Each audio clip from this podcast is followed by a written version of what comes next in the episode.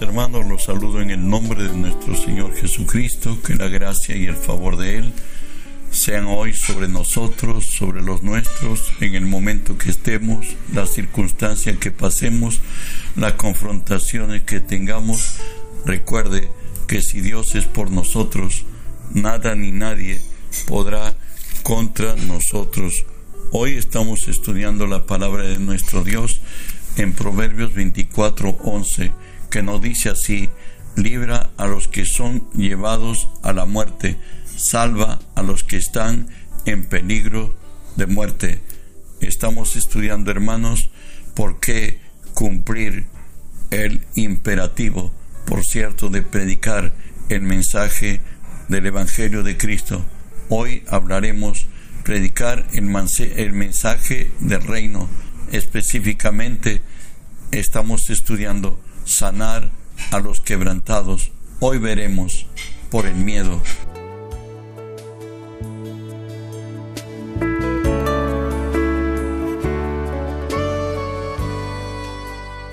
¿Qué es el miedo? El miedo es la expectación de lo que yo no quiero que suceda en mí, lo mío o en los míos, sucederá inevitablemente Llámese esto despido, separación, abandono, pérdida, aún hasta la muerte. Claro, llegamos a estas conclusiones por medio de lo lógico y de lo razonable. Claro, inducidos por el reino del mal. Isaías 59.5 nos dice, incuban huevo de áspides y tejen tela de arañas el que comiere de sus frutos morirá, y si los apretare, saldrán víboras. Recuerde que nuestro enemigo, el diablo, imperceptiblemente, él tiene poder para poner pensamientos en nuestra mente que, por cierto, bajo lo lógico y lo razonable que también los hombres tenemos o hemos vivido en ello, pues le damos la razón al diablo y de pronto hemos declaramos por en fe de que lo malo vendrá y lo vamos a ver. ¿Sabe qué? El miedo le fue impuesto al hombre como norma de vida tras de su caída, tras de fallarle a Dios. Génesis 3, 9 y 10 le dice Dios así, mas Jehová Dios llamó al hombre y le dijo, ¿dónde estás tú? Él le respondió, oí tu voz en el huerto y tuve miedo porque estaba desnudo y me escondí. Él, su respuesta es que ahora tiene miedo. El miedo es la distorsión de la fe. Estas dos se parecen, el miedo y la fe, pero son totalmente contrapuestas, como el día y la noche, el haz y el en vez de una hoja, por cierto, o Dios o el diablo, funcionan de manera parecida. Ambas dan fruto si puedes creer. Una mueve la mano de Dios, la otra abre las puertas del infierno, como lo tenemos en escena claro por el Espíritu dada Pedro, nos dice así, según de Pedro 2.19, le prometen libertad, ellos mismos son esclavos de corrupción, porque el que es vencido por alguno es hecho esclavo del que lo venció. Por cierto, esto aconteció en el Edén, Génesis 3 del 4 al 6. Entonces la serpiente dijo a la mujer, no moriréis, sino que sabe Dios que el día que comáis de él serán abiertos vuestros ojos y seréis como Dios, sabiendo el bien y el mal. Y vio la mujer que el árbol era bueno para comer, que era agradable a los ojos y árbol codiciable para alcanzar la sabiduría, y tomó de su fruto y comió y dio también a su marido, el cual comió así como ella. En otras, Eva valoró al fruto lo que podía sacar en provecho para ella, lo consideró y finalmente lo comió. Eso es lo que busca el enemigo. Lanza los dardos de fuego a nuestra mente Si hay alguien que desgraciadamente desconoce la palabra o bajo presión de una necesidad cede ante lo que el enemigo está obrando en su mente, aunque es imperceptible, bueno, de pronto hace lo que Eva hizo, valora, considera y come. Entra en lo que nunca debe entrar y consecuencias muchas son eternas. ¿Sabe qué? El temor, el miedo pondrá lazo. Eso nos dice Proverbios 29, 25. El temor del hombre pondrá lazo, mas el que confíe en Jehová será exaltado. En otra manera, será limitado. Ya no lo intentará. Ya le falló una vez, cree que nunca va a poder hacerlo y termina siendo don o doña nadie. Bueno, hay que ser persistentes. Si no es en la primera, será la siguiente. Pero un día mi enemigo estará debajo de mis pies o mi deseo será cumplido si esto está enmarcado en la verdad de la palabra y en lo que Dios aprueba. Avanzo. En Mateo 14:30 nos habla de una experiencia vivida por Pedro cuando primeramente en aquella mañana pues se veía que sobre el agua alguien caminaba, eh, estaba muy de mañana, de pronto Pedro que como siempre se hacía las preguntas a Jesús, hoy le decía, Señor, si tú eres, di que yo vaya. Y bueno, Jesús dijo, yo soy, ven. Él empezó andando, a andar sobre el agua también Pedro. Pero ¿qué sucedió? Mateo 25 no dice 14:30, pero al ver el fuerte viento tuvo miedo y comenzando a uncirse dio voces diciendo, sálvame, sálvame. ¿Sabe qué? El Señor le dijo, hombre de poca fe, el miedo no nos permite caminar en fe. El miedo nos reduce a ser hombres naturales. En Mateo 25, 25 nos da ya la conclusión.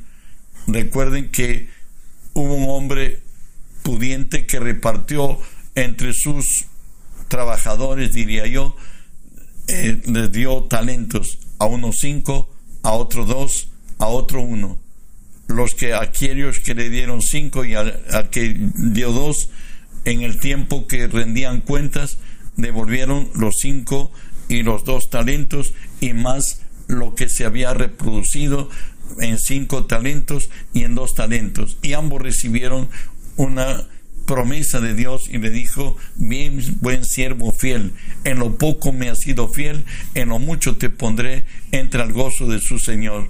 Pero ya entrado en ajuste de cuentas al que tenía uno, le dice así, lo había escondido, por cierto, por lo cual tuve miedo y fui y escondí tu talento en la tierra. Aquí tienes lo que es tuyo. ¿Sabe quién? El miedo no permite progresar, no permite duplicar nuestros, nuestros, nuestros talentos. Es más, a Job le trajo a mal todo él mismo lo dice, Job 3:25, porque el temor que me espantaba me ha venido y me ha acontecido lo que tenía, lo que yo temía. Recuerden que nos dice que Job, aunque él era un varón perfecto, recto, temeroso de Dios, apartado del mal, cual ninguno en la tierra, bueno, pues era el mejor hombre de la tierra, pero sin embargo el miedo lo tenía agobiado se dice que cada vez que hacían banquetes en su casa en los hijos, él ayunaba y decía, por sí mis hijos hayan pecado contra Jehová.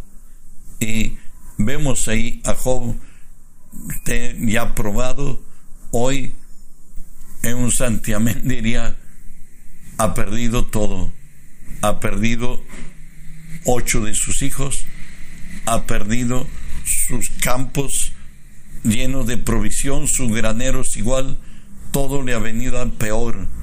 Y de pronto él seguía siendo firme para con Dios y Satanás no solo viene a robar, él viene a matar y destruir.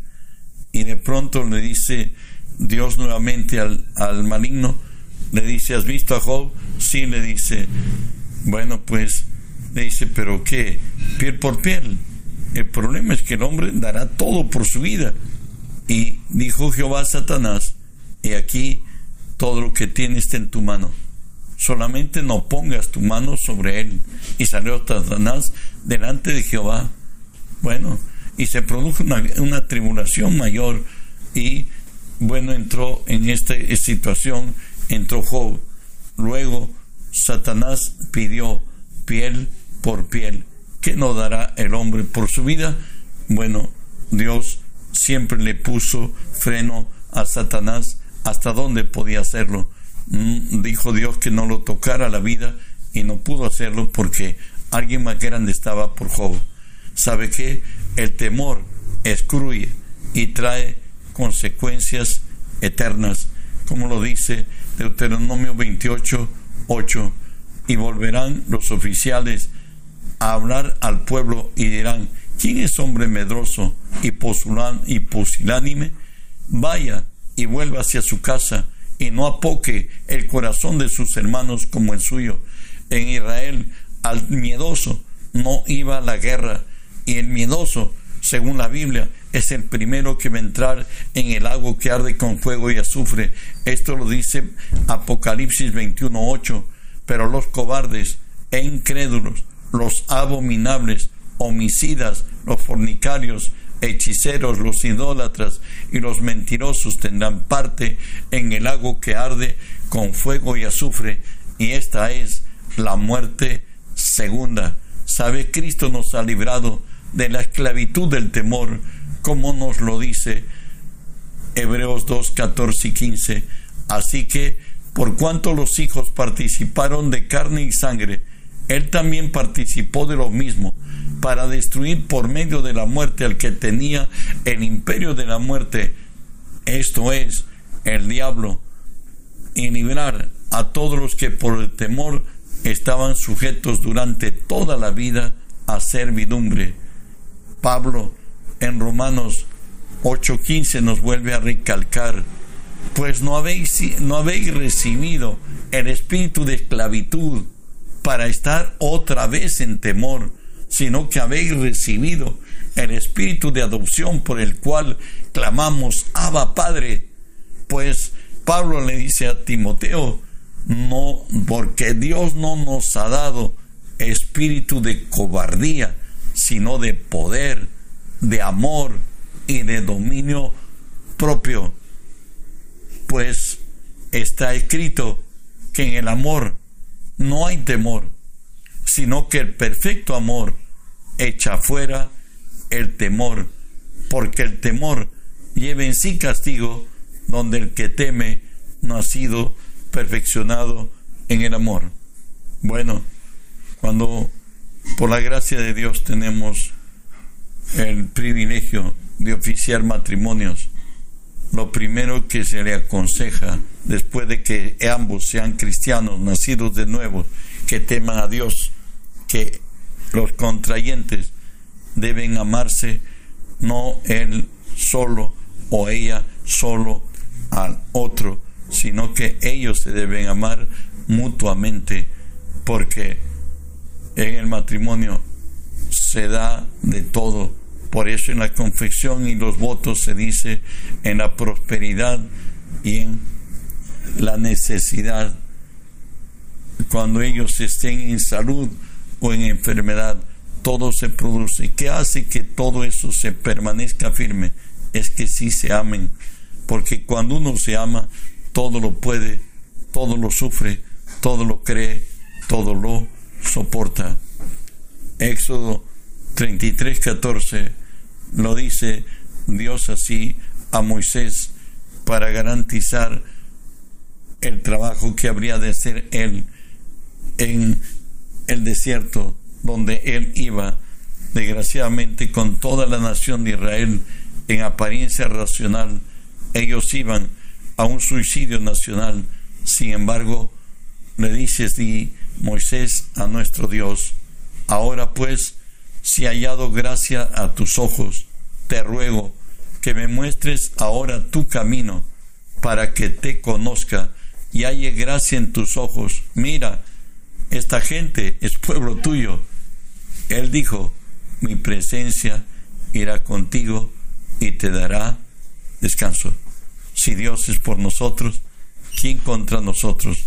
No hay circunstancia de la vida que nos vaya a derribar, que nos vaya a determinar, porque Él pelea nuestras batallas, Él suple nuestras necesidades, Él hace mucho más de lo que le pedimos, de lo que entendemos y de lo que creemos. Sabes, el verdadero amor echa fuera el temor.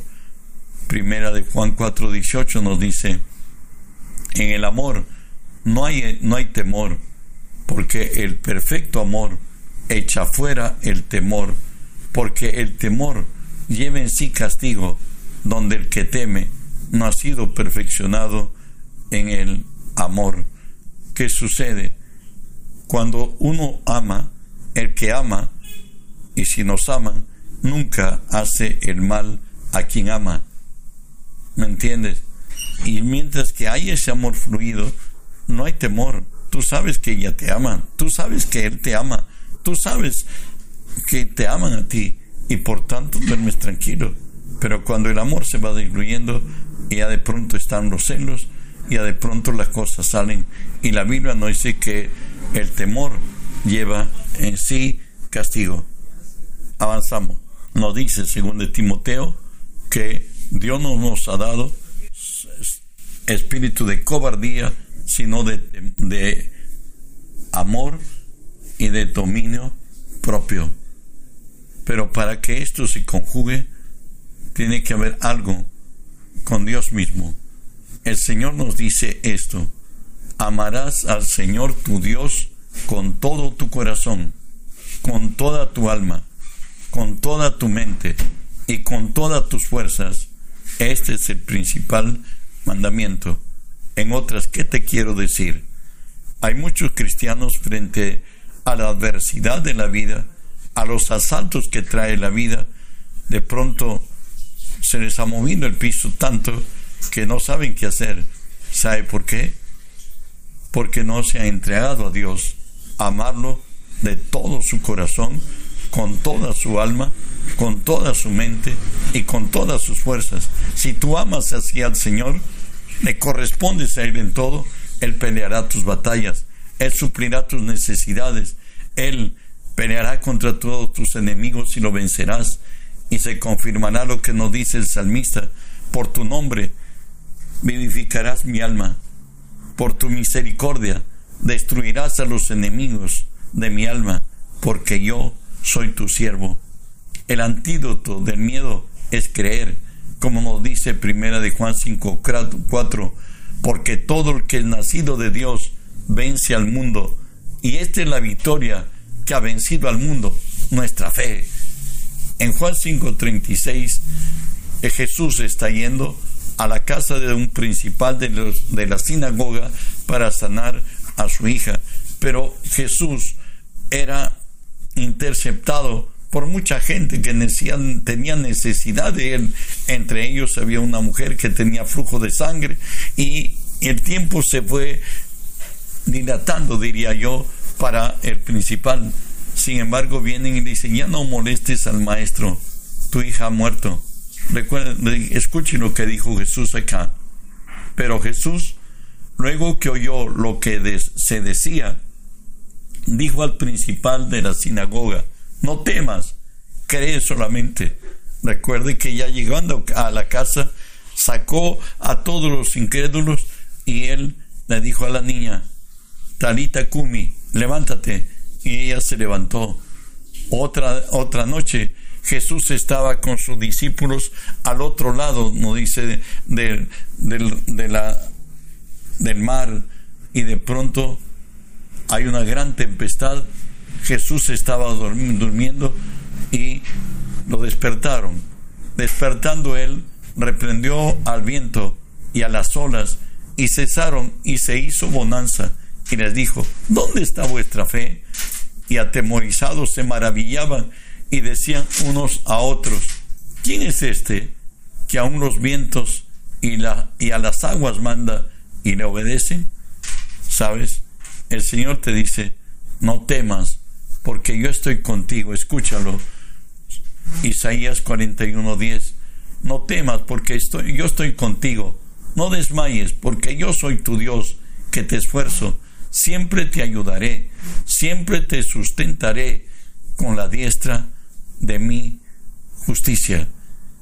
Cuando en los tiempos de, de Nehemías se reconstruía los muros de Jerusalén, se levantaron sus enemigos y vinieron contra ellos. Pero ¿cuál fue la fortaleza de Nehemías y del pueblo de Dios?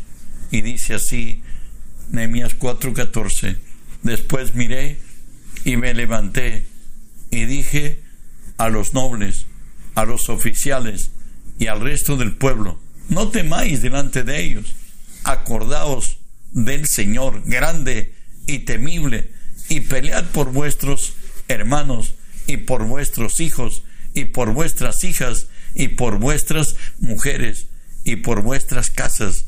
El temor limita, la fe nos lleva al lado vencedor. Daniel 10:12 nos dice, cuando él estaba esperando y oró durante 21 días, ayunó y oró delante de Dios. Entonces venido el ángel le dice así, me dijo Daniel, no temas, porque desde el primer día que dispusiste tu corazón para entender y para humillarte en la presencia de tu Dios, fueron oídas tus palabras, y a causa de tus palabras yo he venido. Y Dios, ya Moisés está hablando al sustituto, a Josué, y le dice así en Deuteronomio 31, esforzaos, cobrad ánimo, no temáis, ni tengáis miedo de ellos, porque Jehová tu Dios es el que va contigo, no te dejará, ni te desamparará.